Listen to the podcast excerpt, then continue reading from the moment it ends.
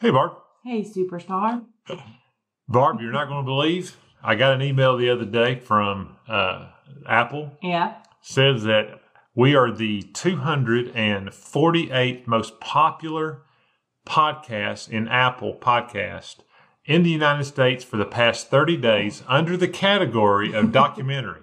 That is amazing. We've made it, babe. We made That's it. why you're such a superstar. I mean, absolutely. That- Either there's very few podcasts out there, or I'm taking the W here, Barb. I'm taking one, the win. This is the one. It's That's 248, baby. So I I credit all of you who actually hit the play on these podcasts. yes. and and shows how big my family is, I guess, as, as much as anything else. But it's time to celebrate the 248th most popular podcast in America under the heading of documentary, Documentary. and Apple Podcasts. Can't thank you enough for that. We're going to continue on our little journey here with my cousins, Barbara, uh, about Sy and Kyle, about their journey kind of through college and, and Yeah. kind of get the farm, and also kind of what the farm's going to be about. Uh, and this timeline you're pretty familiar with. We Yes. we were involved in the late '90s and at West Yeah. Georgia, and uh, my two cousins just happened to kind of show up there at the same time. Yeah, and at college, college is was very fun, and it is probably the highlight of everyone's life. That you know, you get your independence and your freedom. without the responsibility. yes, without the responsibility. That's right. But adulthood with these guys has been pretty sweet too. That's right. That's right. Do you think that everybody's ready to hear their story? I'm ready. All right, let's do it.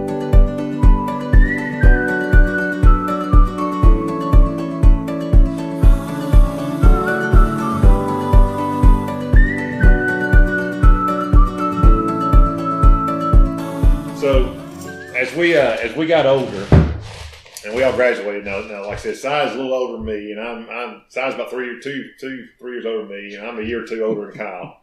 So we all kind of you know start off our lives. You actually go into the family pipe fitting business for a little while, didn't you? did. I, I worked. Uh, and funny story on that. I, I I went to college for a couple. Of, I say I went to college. I was at a college campus Yeah, for a couple of years right out of high school. And uh, basketball. When did you play basketball? well, my, my first year, I did go to a junior college, in, in the in the hopes of, of playing a year of basketball. Yeah. Didn't didn't work out, but I did stay at that junior college that first year and.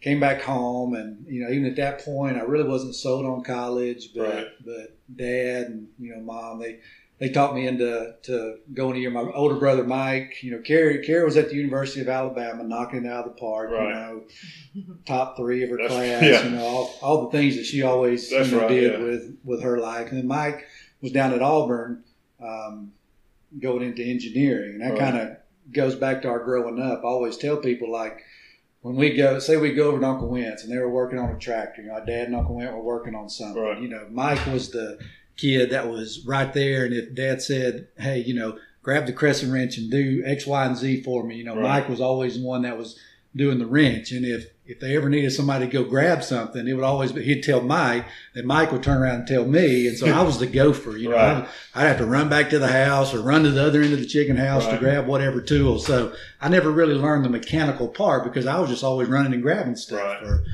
for everybody. Um, but Did you learn a little bit of that when you pipe fitting? I mean, is that kind of well, I, I mean, when I, I guess going back to that funny story, like when I my second year of college, you know, again, I was kind of done with it by the summer of my second year, so I, I came back home and, you know, I, I told Dad, I said, look. I'm wasting my time and I'm wasting your money, Yeah. and I, I need to do something different. And um, you know, and I talked to him about sprinkler fitting, but he tried to encourage me to if you're gonna if you want to go into a trade, be an electrician or a plumber or something like that. So he wouldn't even take me to go get an application. Yeah. So guess who I called? I called Uncle Bud. And Uncle Bud is the Really? one that either I can't remember exactly if he actually brought me an application or actually rode me up to the company that they were working for Yeah. at that time and let me apply for that for the company. And so, again, I'm sure it wasn't a surprise to Dad Right. uh, per se, but it was really Uncle Bud was the one that got me on into the. Now that I mean that I don't want to interrupt your story there, but like, so Uncle Cotton to me has always been a Cotton. Mhm. Is did your dad call Uncle Cotton Bud? Is that where y'all got it from? I guess I, that's what I tell people all the time. I, you know, we all called every, all our uncles, you know, pretty Yeah. much something different. Yeah. Did y'all go? Was the Uncle Junior or Uncle Dude? He was Uncle Dude for us. Uncle Dave for us. Said to me it was Uncle Junior the whole time. Yeah, Okay. and that's why I say Uncle Bud. Yeah, I don't. I don't know if we were the. I was asking about this the other day. I don't know if we were the only crew that called him Uncle Bud. If everybody else called him Uncle Cotton, but Yeah, yeah, we and Dad and Uncle Bud were close. You know what I mean? They, oh, they, yeah, they were close in age and everything. they were close in age yeah. and worked together for many, many years. Right, you yeah. know, and Dad, you know, he, he he had a lot of funny stories about Uncle. Don't, don't you Go wish kind of? I mean, I gotta get off topic a little bit, but like all of our dads to me were very knowledgeable and handy and could do a lot of mechanical and woodworking, electrical, all that kind of stuff. And I don't, I can't do nothing. like, I, you know, I, I can do more now than I could 20 years ago, but I just like, it's just, I sit there and go, man, what did I waste some, some knowledge, you know? that makes me think about when we first started doing the barbecue. Yeah. And, you know, we had this grand idea of doing the barbecue in a pit. Yeah. And so that required an enormous amount of wood. Right. And here we are going out to the woods. We can't identify the trees except for maybe a pine tree Yeah. or, or We something didn't like know that. what we didn't know what a hickory tree was. Uh. And then we started cutting one down, and it got hung. And we're all looking at each other and Yeah. like, What do we do? what do we do here? Yes. and, you know, And it ain't like we're 15. Like, you know, No, we're grown at yeah, this we're point. 20s and 30s Yeah. right now. Yeah. and uh, our it's like our dads and our uncles. They they I held them on such a pedestal. Right. You know, like I felt like they could do anything. That's right. Yeah. And then I look at myself, Yeah. and I'm like, we ain't "Oh, there yet, coach. No. No. Uh-uh. I keep thinking I'll get there. I know. but Anyways, kind of getting back to it. So you, you go you go to pipe fitting then, and you do that for how long? I did that for four years. Okay. And those were those were good. I mean, I really it was it was probably the best experience of my life. You Yeah. know, working working with Dad, just just having a lot of values instilled, you know, work values Right. that I don't think I would have ever. You see a different side of them at the, at the job Well, place. yeah, side? no, there was definitely a different side. I mean, Right. he because he, he was a foreman on most of the job, really every job that I ever worked with him on. He was the one that was, you know, telling all all the other pipe fitters what to do, where to where to be, and all that kind of stuff. I even worked with Brand, you know, Brand. Right. I think I think we were at Grady Hospital with me, me, Brand, and uh, and Dad, and you know. But, but again, it was it was a very valuable Right. experience, which kind of led me, you know. Realize you didn't want to do that for the rest of your life. Yeah, I, I, I finally figured out there's got to be a better way to make a living than, Yeah, than yeah. to do that for thirty or thirty five years. That's right. And, uh, So you, you went back to school, and, and I'm stuck right there because that was a catch up. So I graduated. I've gone to a, a junior college for a couple of years. I have no idea what I want to do with my life. You know, when I graduated high school, I had no idea. Uh, I actually had. Uh, I was at I was at the junior college for two years, and so I transferred to West Georgia, and I'm still kind of floundering. I'm working at a little grocery store, uh, and and I transferred to West Georgia.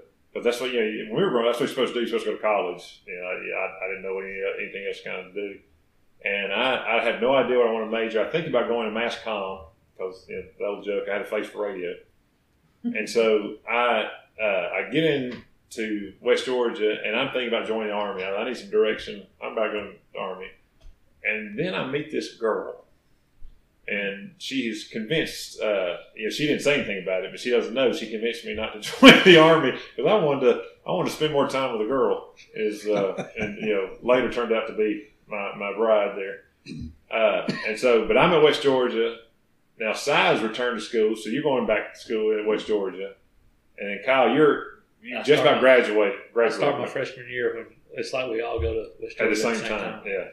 Uh, it, it really is, and and for y'all, I don't know how it was, was for y'all, but I've had friends where they're really good friends for a while, and then whatever you go in different directions, and when you run back into them years later, they're still friendly and everything, but they're you just don't have that smooth connection like you did when you were hanging out so much. With y'all, it's just no matter how much time went by, it's almost just like we leave, we go where we left off every time. So you and Sy actually rented an apartment together in Carrollton about that time, right? All right, and so I'm I'm uh I may be living at home. I, I moved in and out of the house for I had an apartment in Temple for a while, and, and then moved back to the house. But I'm I'm visiting y'all a good bit, you know, at the apartment, stopping by over there, all that stuff, right? So uh, we go through school. Uh, I'll, I'll get to kind of this little story. So my wife Barbara is a part of an organization, CCF, right? Barbara, how long have you done that before you met me? Uh, I've probably gone for about two years Two before years, I met okay, you. all Yeah, I was because by that time, um, the first year I met you, I wasn't living in the house. Right. So that was my first probably year at CCF, and then the second year I moved to the house. So it was a year. It was Okay. only a year before right. I met you guys at CCF. So at Campus Christian Fellowship uh, is, is what CCF stands for, and I had no desire whatsoever to go join uh, that, that organization. It wasn't I wasn't even against it. It's just I didn't know those people. I'm kind of shy. I didn't want to do it. But I but I really like this girl. You know, I really I was I was enthralled with her. So she she kept after me, kept after me, and when I went, it's one of the best decisions I ever did because it, it helped me through college. I had my crew, and we had a great time. So uh, about this same time, you meet a girl, Silas, Mhm. and uh, now I don't want to get too much in business, but she all my my wife had a boyfriend when I first met her, Mhm. and uh, I'm not saying that she immediately dumped him, but over time she eventually realized that I was the one for her. I guess would be the, the best way I can put it. You're the girl you met had had a boyfriend at the time Mhm. as well, Yeah. right? Yeah. Well, I mean, we were just friends. You know? Yeah. We, we ran. I mean, we did a lot of running together. Um, You do that with a lot of girls and boyfriends. kind of hanging out. She invited me to go hiking with her family, you know, those kind of things. I Yeah, got I mean, I- I mean, it was very platonic, you know, that, kind of thing. So, Uh huh. but yeah, I mean, we, uh, I don't know. It, it was definitely, it really was. I mean, it really did because we had a we had a couple of classes together, and you know, I uh, saved her sales or whatever in Right. microbiology class or whatever. You know, she's she's always called it love in the hood. Yeah. You know, is really really how we came about. I got you, right. uh. So y'all y'all started dating and getting serious for for soon, and then but you and Kyle are roommates at this time. Yeah. So uh, you know, let's let's fast forward a year or two or whatever. So y'all are deciding to get married. yeah. So Sy's Sy's abandoned Kyle as a roommate. I had just moved into uh, CCF, the house they had close to college. Aban- abandoned's kind of a tough word, though. I mean, I didn't. I mean, well, not well, He, yeah, he Man, grew, man. grew into I knew Kyle was mentally tough. You know, Yeah, he could handle it. Yeah, he Yeah. can. It was really providential. God's hand was in on it. Was it? It was a blessing. It was a blessing. so so then Kyle, you need somewhere to live, and I just happened to live in a guy's house that had the spot available. So then you come live at their CCF. And Which the- I was not saved at the time either. No, and uh, you really didn't want to. Like I think I invited you to come on out to CCF maybe once or twice before then. But you were like me. You were shy. You know, you didn't really care to go meet. Well, I was a heathen too. So Yeah. I didn't want to go to the. heathen. Yeah, that, that's the word I've always thought about you, Kyle. I think of heathen. So then Kyle comes and lives at CCF. Well, there happened to be a, another uh, little chick there. So how did y'all? What, what, what was y'all story there? Well, even before I moved to CCF, Barbara had her mindset that Terry and It just I seemed were meant It to just be. seemed right. Yeah. And we actually did not start dating until three years after Barbara first introduced the idea. Well, I, I'm not going to spill too much business on a, on a podcast that has reached thousands, Kyle. But I think to remember, there might have been another girl at first that no, no, nothing. No, okay, my fault. I, I, never mind. I, I totally lied about all that. Oh, we had a, had a tri- love triangle. Well, I, I don't know if it really got a love triangle, Oh, but I, I think it took a couple of trial and errors for them to find each other. Uh, well, there was another. There was another boy too. yeah, there was another for- boy too. Yeah, for that right. girl. You're, Yeah. you're really making Kyle uncomfortable. Coffee. I think also too at this time you guys were playing basketball. On, Yes. Yeah. We were. Uh, Nah. we were well right before Sy got met Cheryl. We yeah. were we were a legend in intramural basketball in West Georgia. The Iron Horseman. Yeah, yeah. We, we could never find six guys. All we could ever find was five. And so we had to play the whole game just us five every time. But we did all right. I mean, we, we, we competed, you know, fairly well.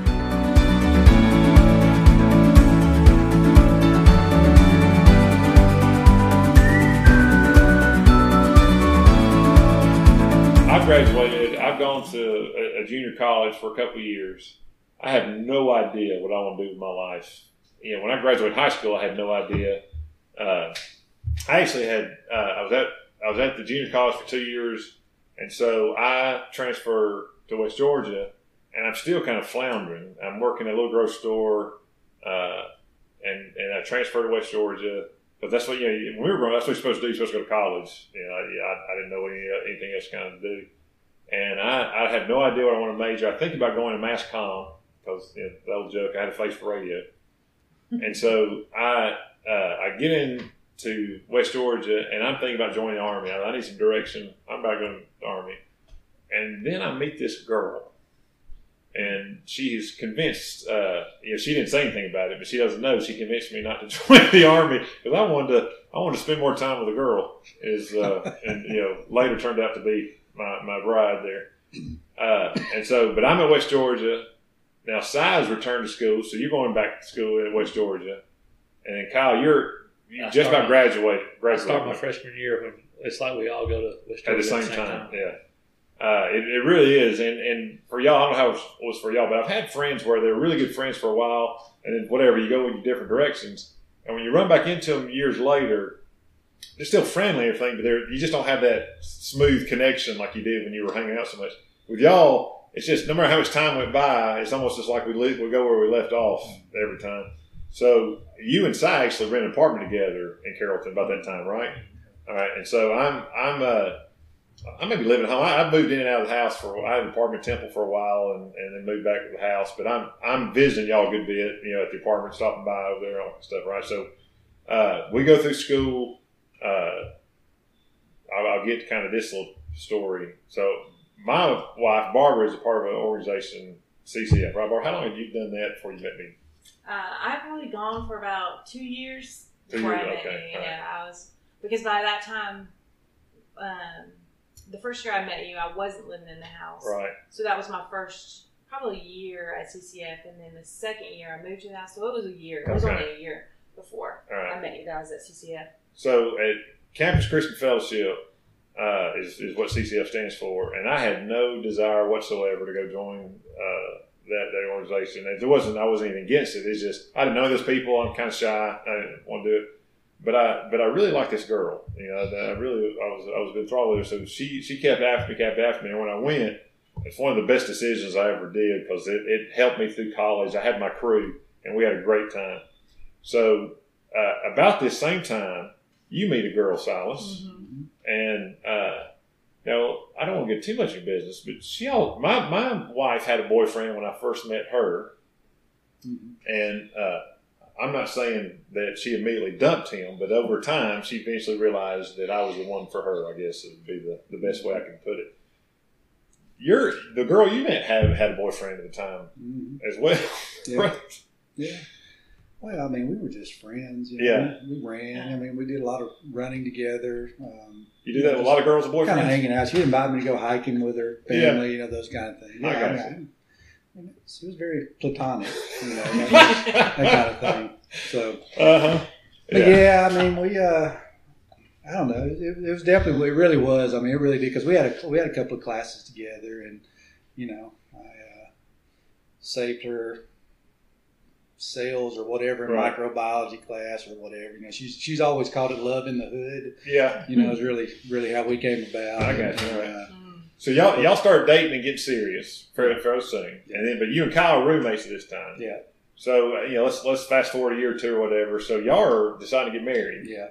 So Sy's Sy's abandoned Kyle as a roommate. I had just moved into at CCF, the house they had close to college. Aban- abandoned's kind of tough word, though. I mean, I didn't. I mean, well, not well, He, yeah, he Man, grew, I mean- grew into it. I knew Kyle was mentally tough. You know, Yeah, he can handle it. Yeah, he Yeah. can. It was really providential. God's hand was in on it. Was it? Who is a blessing.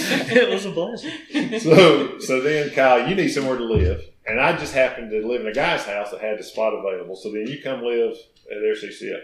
And Which the- I was not saved at the time either. No, and uh, you really didn't want to. Like I think I invited you to come on out to CCF maybe once or twice before then. But you were like me. You were shy. You know, you didn't really care to go meet. Well, I was a heathen too. So Yeah. I didn't want to go to. Uh, heathen. Yeah, that, that's the word I've always thought about you, Kyle. I think of heathen. So then Kyle comes and lives at CCF. Well, there happened to be a, another uh, little chick there. So how did y'all? What, what, what was y'all story there? well, even before I moved to CCF, Barbara had her mindset that Terry and It just I seemed were right. meant It to just be. seemed right. Yeah. and we actually did not start dating until three years after Barbara first introduced the idea.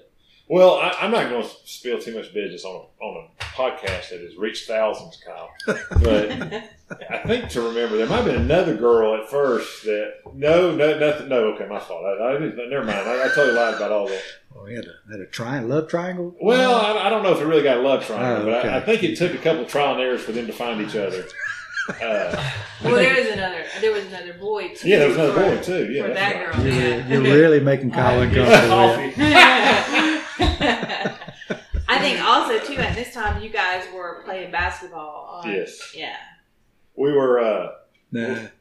we were well right before Sy got met Cheryl. We Yeah. were we were a legend in intramural basketball in West Georgia. The Iron Horse. Yeah, yeah. We, we could never find six guys. All we could ever find was five, and so we had to play the whole game just us five every time. But we did all right. I mean, we, we, we competed, you know, fairly well. All right, so you meet Terry at CCF, Kyle, and, and by that time, by the end of it now, Sy's moved. Where did you and Cheryl move to to start really? uh, Right, you moved to a grandparents' house or something somewhere. There, Well, when we first got married, we lived over on kind of the east side of Atlanta, Yeah. off Tucker Road. Okay. You know, I was working for Delta, still finishing up my degree. Yeah. And then, um, but we did um, once once I got, in my student teaching portion. Know, Okay. Cheryl went back to do her uh, MBA, Yeah. and so we did. We, we probably lived in my pawpaw over in in, in Heflin. Probably it was probably a year. Here. Okay. So just one, once she finished up her MBA, I graduated. Right. Got my first job out of Starr's Mill High School as a teacher and coach. That's right. Now, was Aiden born before y'all moved to Starr's Mill, or Mhm. okay? He wasn't. Yeah, he, I started teaching at Starr's Mill in 2002, and he was born in 2003. Yeah. Seems like yesterday. Just to put it on record, we married in 2000. Three years after Yeah. we were Yeah. married. Not not the cart before the horse. Yeah, no, no. So, so about after you got married, about a year or two later, I graduated. Me and Barbara graduated, and we got married. And my first job was at Heard County, and so we moved.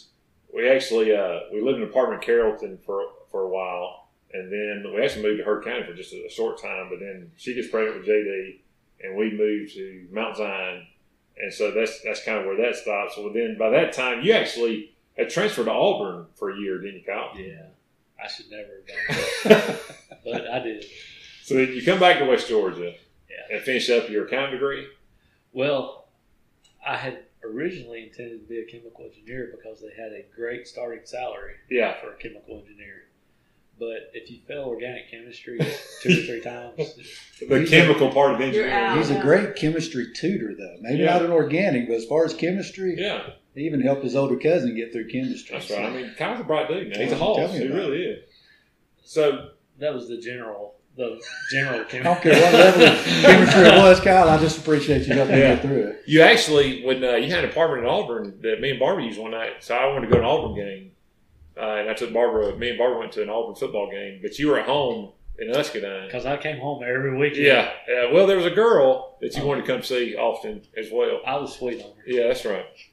so about that time, though, Kyle, if I remember right, Uncle John had started the sorghum retirement business that, that he kind of got into sorghum, right? When you were at Auburn or somewhere before No, that then, or actually started my freshman year of uh, West Georgia. college, I think. Okay. Uh, he the first year he did it, he grew it and took it to Rio Benefield at Rio's house Yeah. and made the syrup. I didn't really help with that. I got to enjoy a quarter of it, Yeah. but uh, I didn't get to help with that. Right. And I, and I do remember helping Dad harvest that and going to because Rio still had the cooking pan and, Okay. and everything set up at the. I guess it was the old Benefield Right. uh, place, and that really was that's where we uh, squeezed it and cooked it there at the Benefield place. Okay. And I was hooked after that quarter syrup. Were you? And I think it might even have a little green skimmings in it. Yeah. But Didn't bother you none. I was I was basically if it's got sugar in it, I like it. Yeah.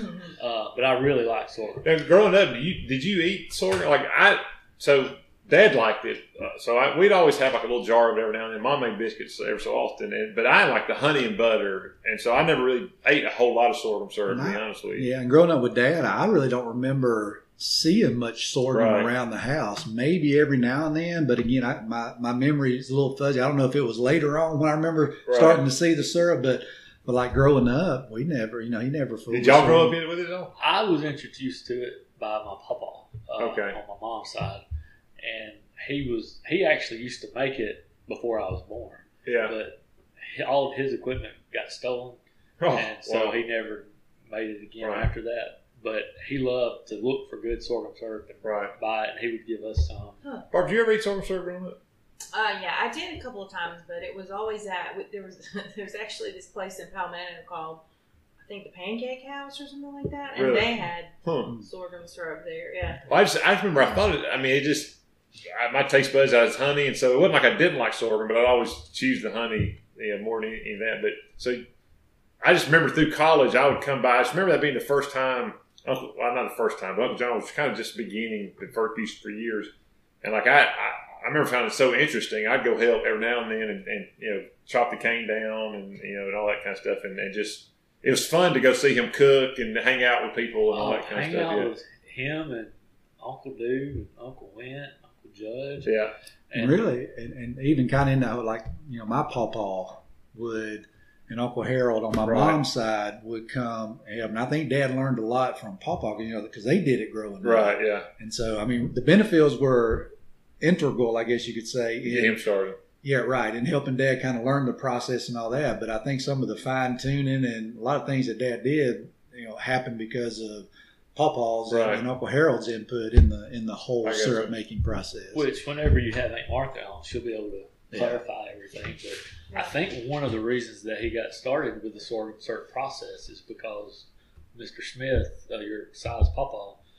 uh, I think maybe Mrs. Smith had passed away, Probably. and so he had talked about how much he enjoyed s- syrup growing up, and so Uncle John started it for Mr. Smith. Really? And, Probably uh, true. Huh. But That's think Martha will be able to tell you more Yeah. about that. But Well, I, I mean, I, I, I talked to Dad about it last time. Uh, uncle John was, I mean, he was our neighbor, you know, but I'm just, other than just my uncle growing up and we lived out there, I mean, you tell me somebody who would just help anybody. I mean, he really was one of those guys that just would, would, would, would anybody needed a helping hand. Uncle John was one of those that just, he did it. You know, it, it really kind of was a, a unique fellow in that, in that aspect.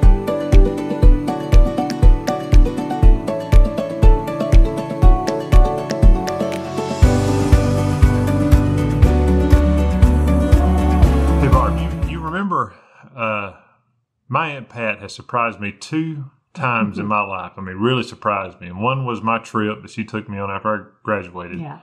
And one was a conversation that we had with her in about 2007 where she discussed uh, wanting to move out of the old home place and we would, we'd be interested in it.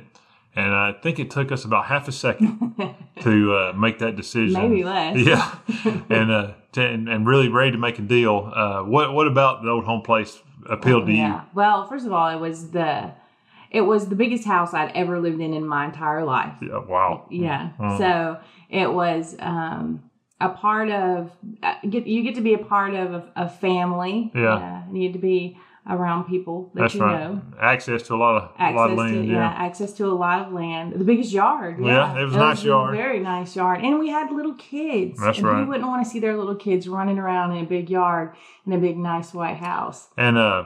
And, and to and to admire Aunt Pat's handiwork that, that she done on so much of the house, That- uh, it it was really interesting to see That's a whole works. episode. But when we went out there, we were also uh, joined uh, by two of my cousins around the same time, Mhm. and uh, it was a great little time. You ready to tell everybody about it? Absolutely. All right, let's go.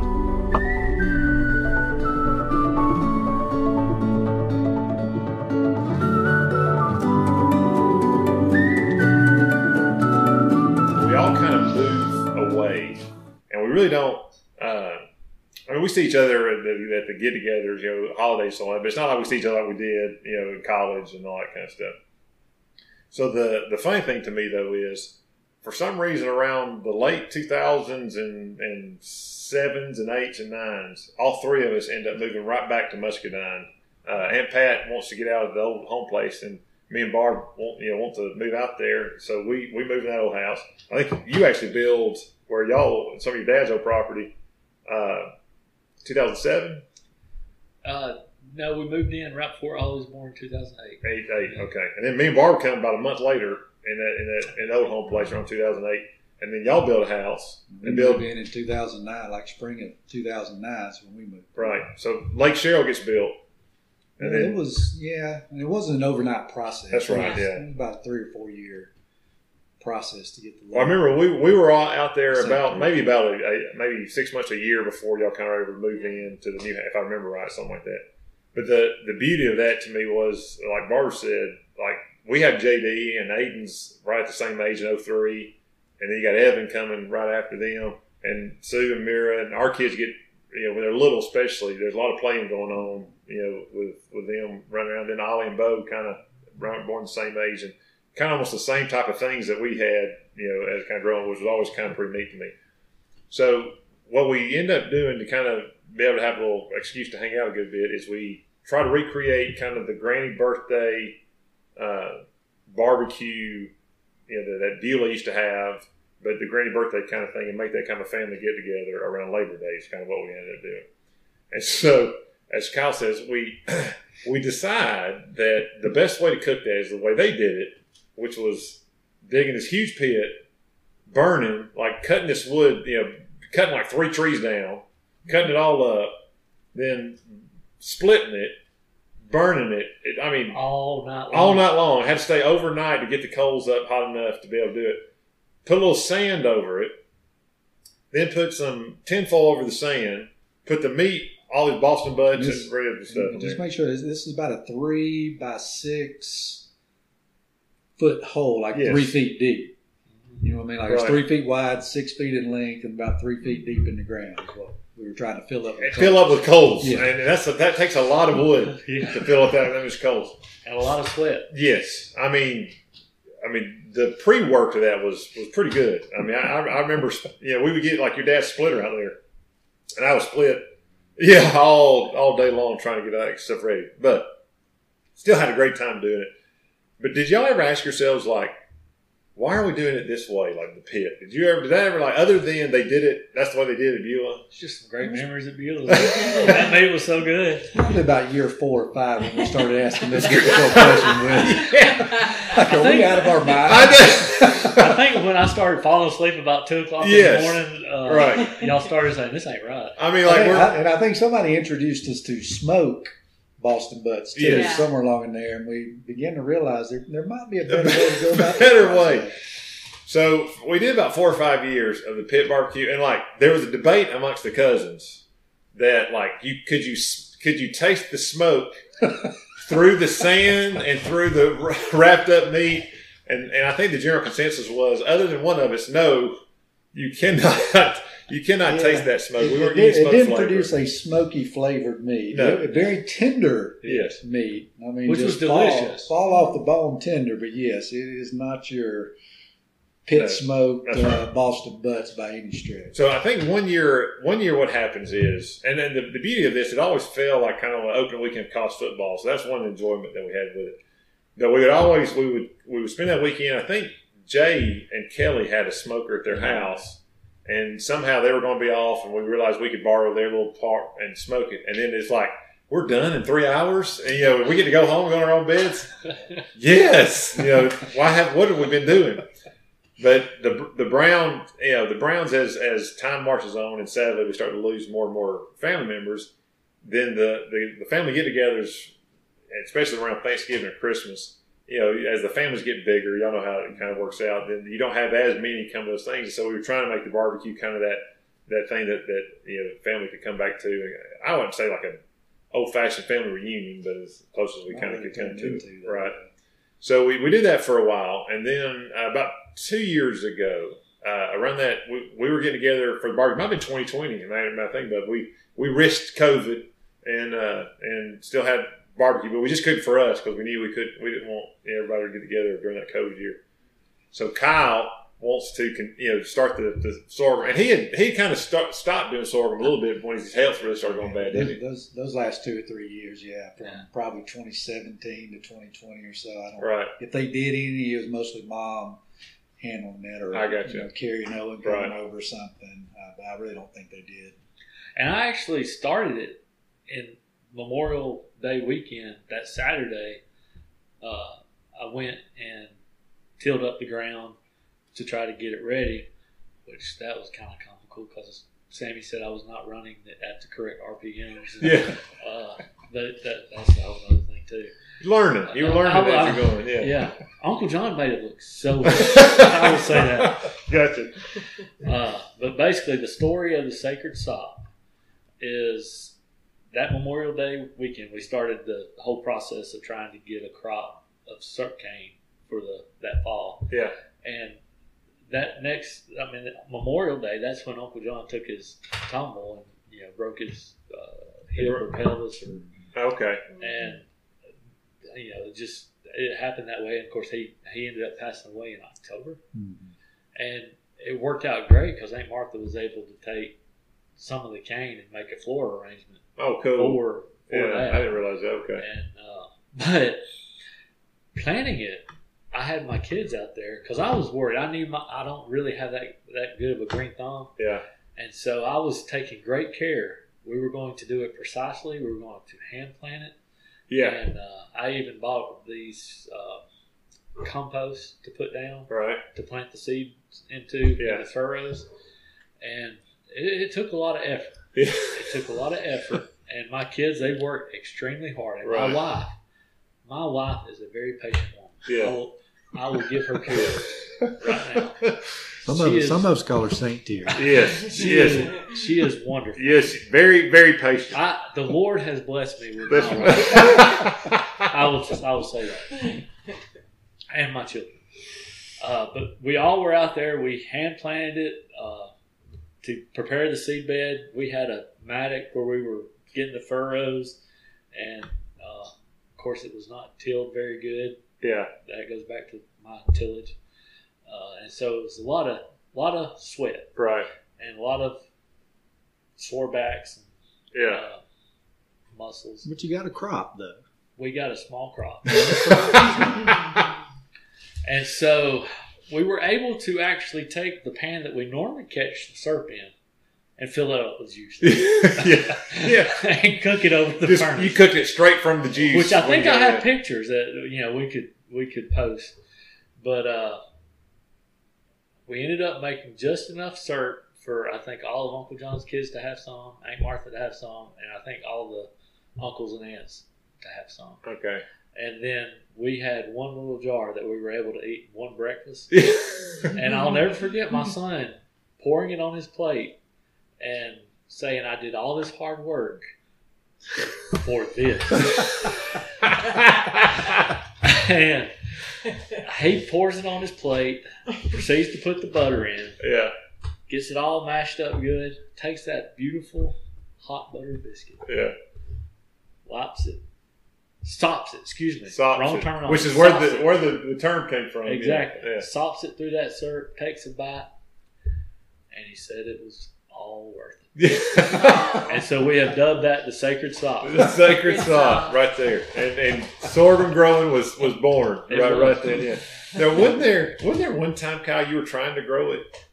Uh, you were trying to grow a patch, and Ollie looked at you because your patch just didn't kind of make too It was very sparse. Yeah. And uh, there was a couple of tall ones in there, but what what did Ollie tell you?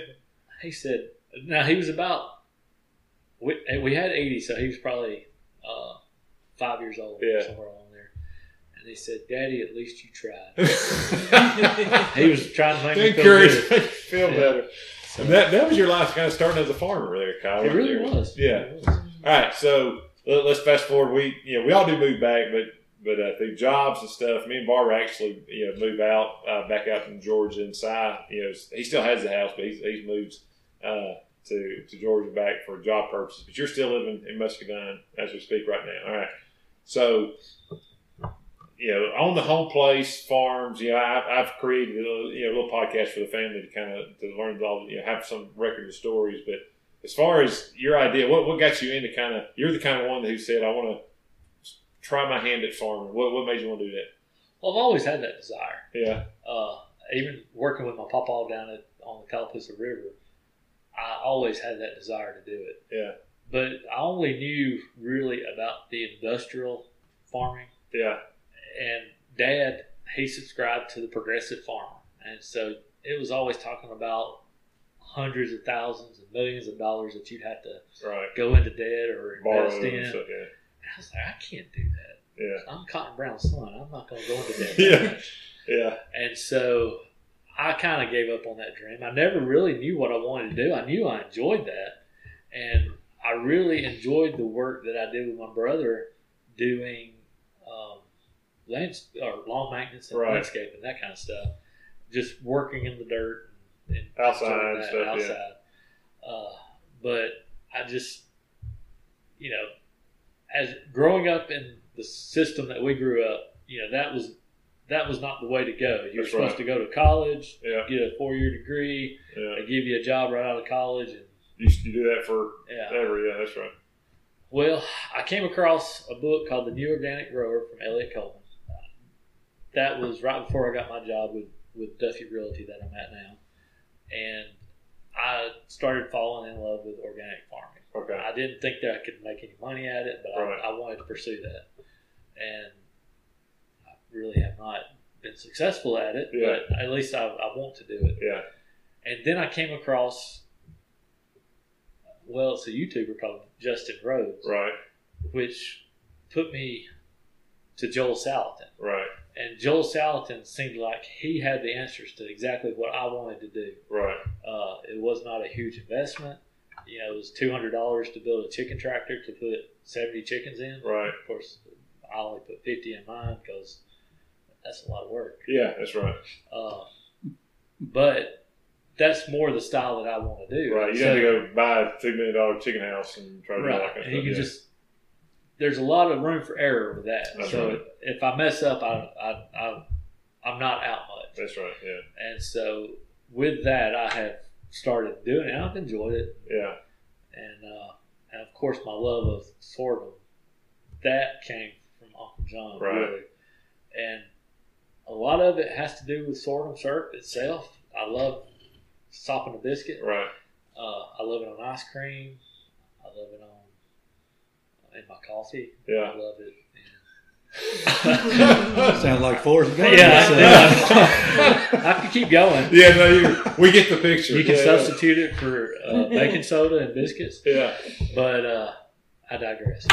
Uh, but it was the fellowship. Right. with my uncles and, uh, of course, Mr. Smith and Uncle Harold and everybody that came to the syrup mill, but specifically hearing the stories right. like we've heard in the podcast. Right. Yeah. uh, just over and over, and the camaraderie that they had. I, it's like I hated, I hated going to work because I wanted to be there all Yeah, week while they're yeah. doing that, yeah.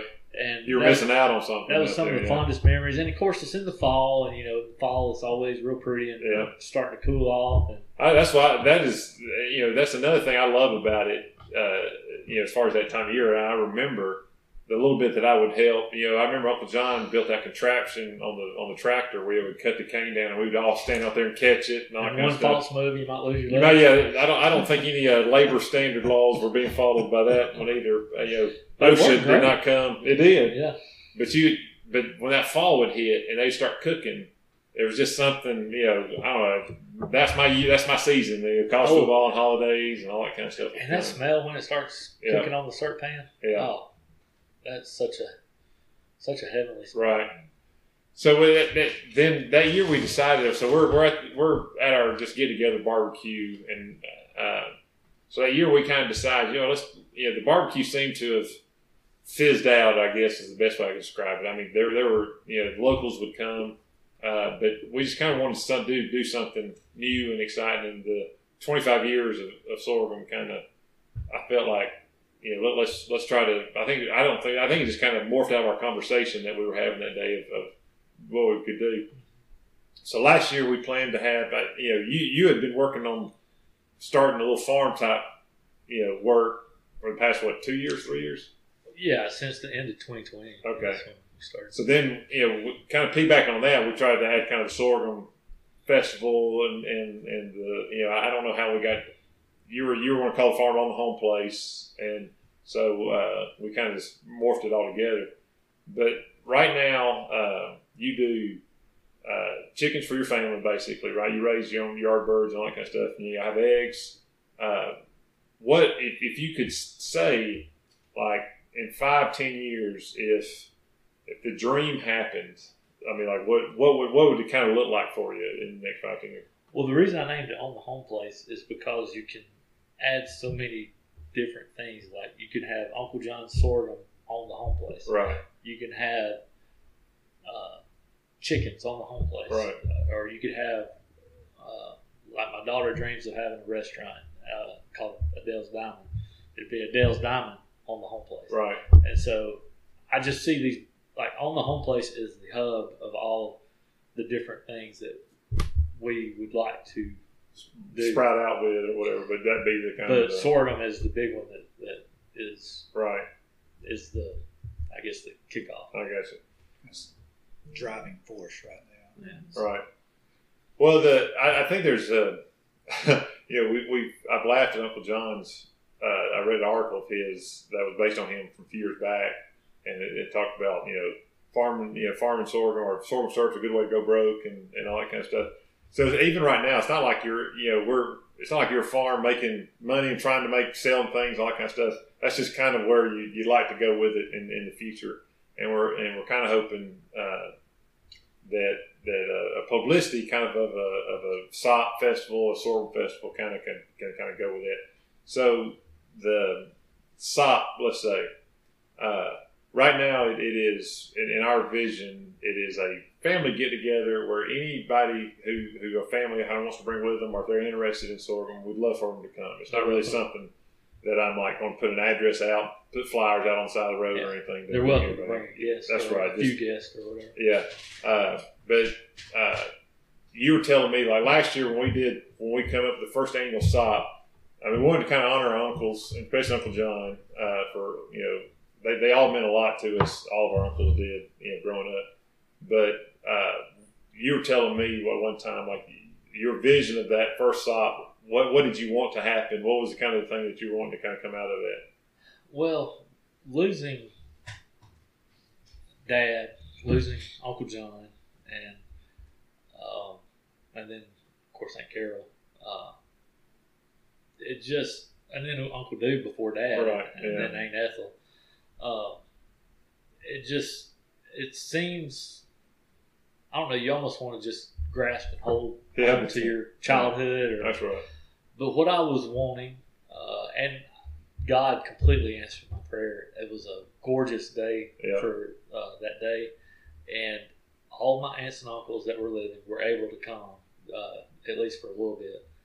And my goal was just to at least one last time to have them there around the syrup pan, Right.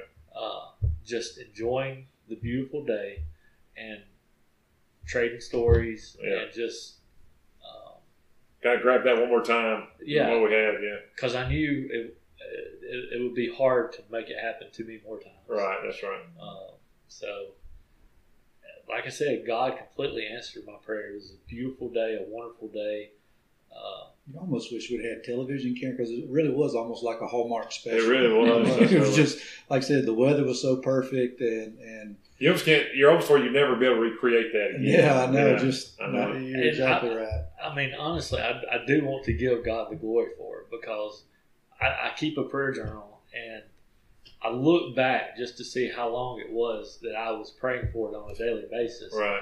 and it was it was October of 2021 when I first started praying for it, Right. and he by far exceeded my Yeah. expectations. It, it, it was an awesome day. It, it, and it, got me excited. to Honestly, uh, I, yeah, my mind keeps wor- working on. So what can we do next year? What can make it better, or, or you know all that kind of stuff. And so you've allowed me. I, I have no uh, vested interest as far as like I don't have any property in Muscadine, or I'm not. You know, I, I don't have anything like that. But you've let me kind of. Uh, learn along with you a little bit to kind of help with the chickens and all that kind of stuff. and I, I could not have done that last year. I mean, basically, I give you guys credit for making it happen with the entertainment, with organizing it. Yeah. All I really did was just show up and cook. yeah. Well, you're the hoss. yeah. Yeah, you're the head of sorghum services, man. So, but I, you know, I, that that's me and Barbara. Barbara has always kind of, uh, you know, the a farm kind of situation has always kind of enticed her. And not that not that we want to go buy a big farm like you said and be invested and get in debt and all that kind of stuff or anything like that. But she's always kind of pushed that. So that was one of the things we thought. You know, I'm my kids are getting older. Uh, I got two. You know, another one about to graduate again. Two's already graduated, and then my youngest. And so as, as my career is kind of you know the not in the last you know fourth of, of my career in education, you hope your health allows you to do things that you want to do. You know, and that, this is one of those things where uh, I hope that I can kind of come with you and, and, and play along with you and, and help out as much as I can. Uh, so like that's my motivation, and you know if if, uh, if if it happens, that's awesome. That's what I want. But it's, it's not like financially we are tied to, to anything that the farm goes. But what about you, Silas? What what are you thinking about when when what, what's your motivation of, of helping with SOP and farming and all that kind of stuff? I I think it kind of goes back to what Kyle was saying. I mean, it, it was something that, and not just dad, but you know, the role mom played in it all. I mean, mom was Yeah, she was probably the hardest worker out of the whole Yeah. bunch, helping dad all those years. But you know, and again, you know, like Carrie, I mean, Carrie should be here at this interview because she That's probably right. helped dad. You know, her and Avery and Stella more than me and my mm-hmm. family did. Like I said, I remember being in on parts of it, but again, it really was one of those things. I think that you know, Dad did not only did it draw all the uncles, but it did draw his own kids right. back to come and try to help out, and and because again, it was a learning process from the first time he planted it, Yeah. you know, to try to figure out a way to harvest it and strip the cane and cut the heads off. I mean, it really was an evolution Right. over what 15 or 20 years probably in the big scheme of all the different contraptions he built Right. and all the different things he he tried to use We're, to strip the we're, we're almost like doing that same learning process now. You like we're having to start Yeah. over again Yeah. almost from that. Like I point. said, he made it look so easy. yeah, he did. Uh, but I,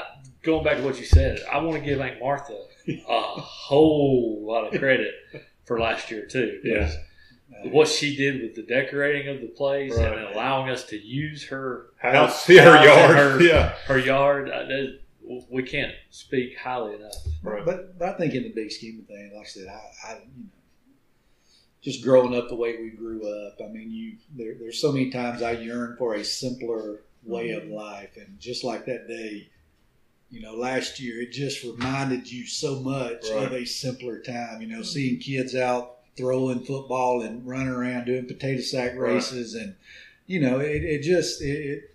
I don't know. It just felt like everything kind of came full circle, Right. and you know, to see all the family there that was able to show up and, and, and again to be able to enjoy watching the, the syrup being cooked and you know running running a race and hearing a little music. I mean, you know, it, it really wa- to me it, really somebody. I was telling somebody about it, and they said that's almost like a Hallmark special. Yeah. it, really almost was. I mean, it's just like this perfect image in your head. Yeah, It seems like because of like like I was saying, the weather was perfect, and, and anyway, it, it really was a special day. Can it be recreated? yeah.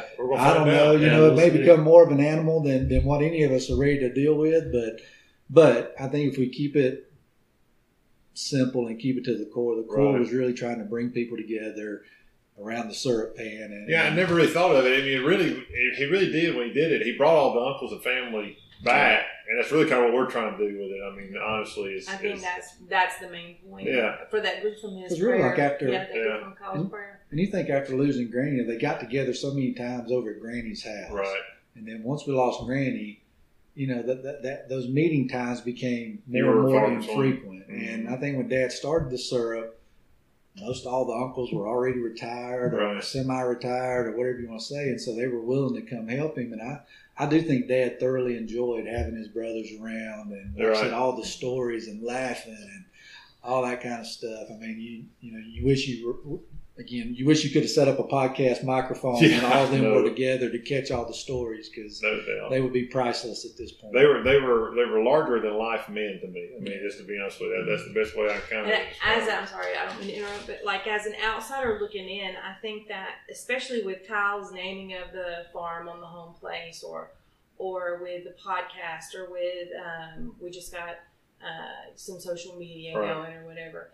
I think it's that idea that if we if we let people in, that we can be that community for other people as well right. and that becomes a mission as well Yeah. to share because you guys were super blessed to have that kind of golden family that golden time and not everybody has that Right. but to be able to to share with others uh, that kind of love or that kind of encouragement or that kind of um, even opportunity to just Right. see that start being made or to enjoy that time with their family That's right. is part of the mission that I hope we see uh, Come out of it. come out of Right. it. You know, yeah, so that it becomes you know just that little beacon of Yeah. of home for Right. other people as well, and maybe one day we'll all be sitting in Adele's diner. Yeah. Yes, right. yeah, yeah, or whatever. I mean, that's the thing. Like you, you, you know, and and that's what when we get to SOP, and then I'll have more details through social media and even maybe on a podcast if people are listening before then.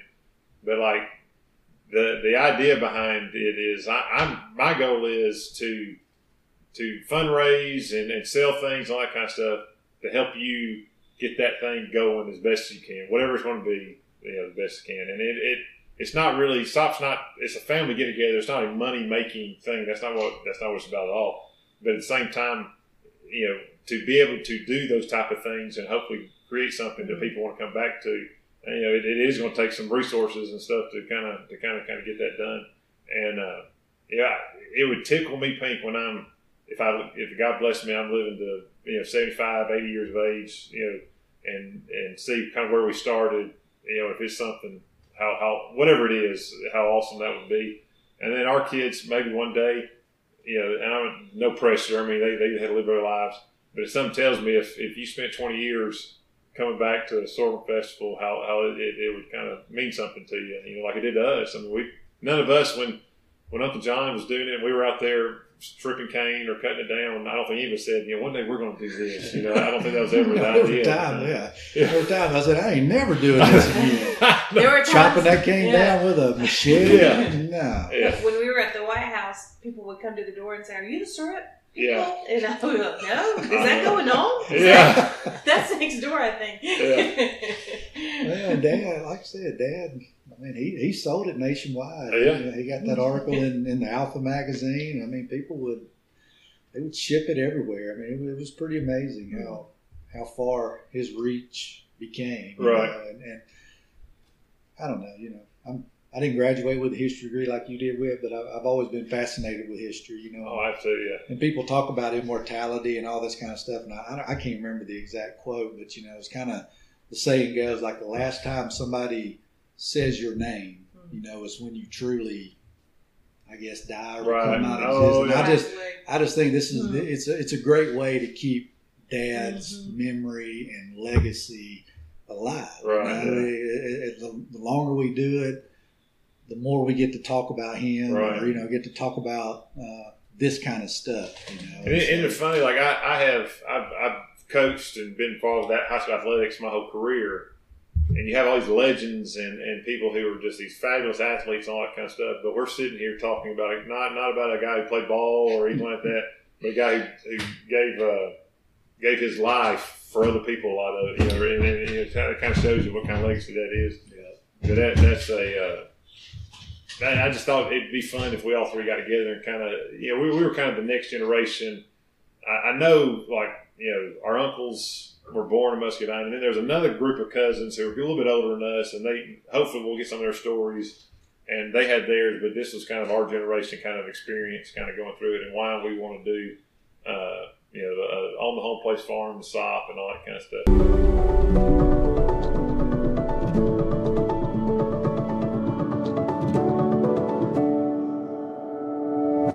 All right, Barb, that finishes the story up with uh, me and my cousins. I hope everybody learned a little bit about what life was like in uh, around here in the 80s and 90s, and then as some of us kind of settled back and what Kyle has planned for the farm.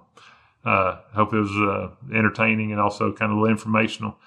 Uh, speaking of information, Barb, we got a couple of ideas with the podcast. Why don't you explain to everybody kind of what we what we hope for them to do, or maybe get a reaction out of them a little right, bit? well, we're we've been recording and we're coming to the end of what we call season one, and there's going to be a little um, interim there. So we'll have either two options available, and we need your help to decide which one to do. We can either talk to some local legends and people around here and interview them, uh, maybe even some other farms, or we can have something called On the Home Place After Dark, which will consist of spooky stories that maybe you and your family can listen to and enjoy.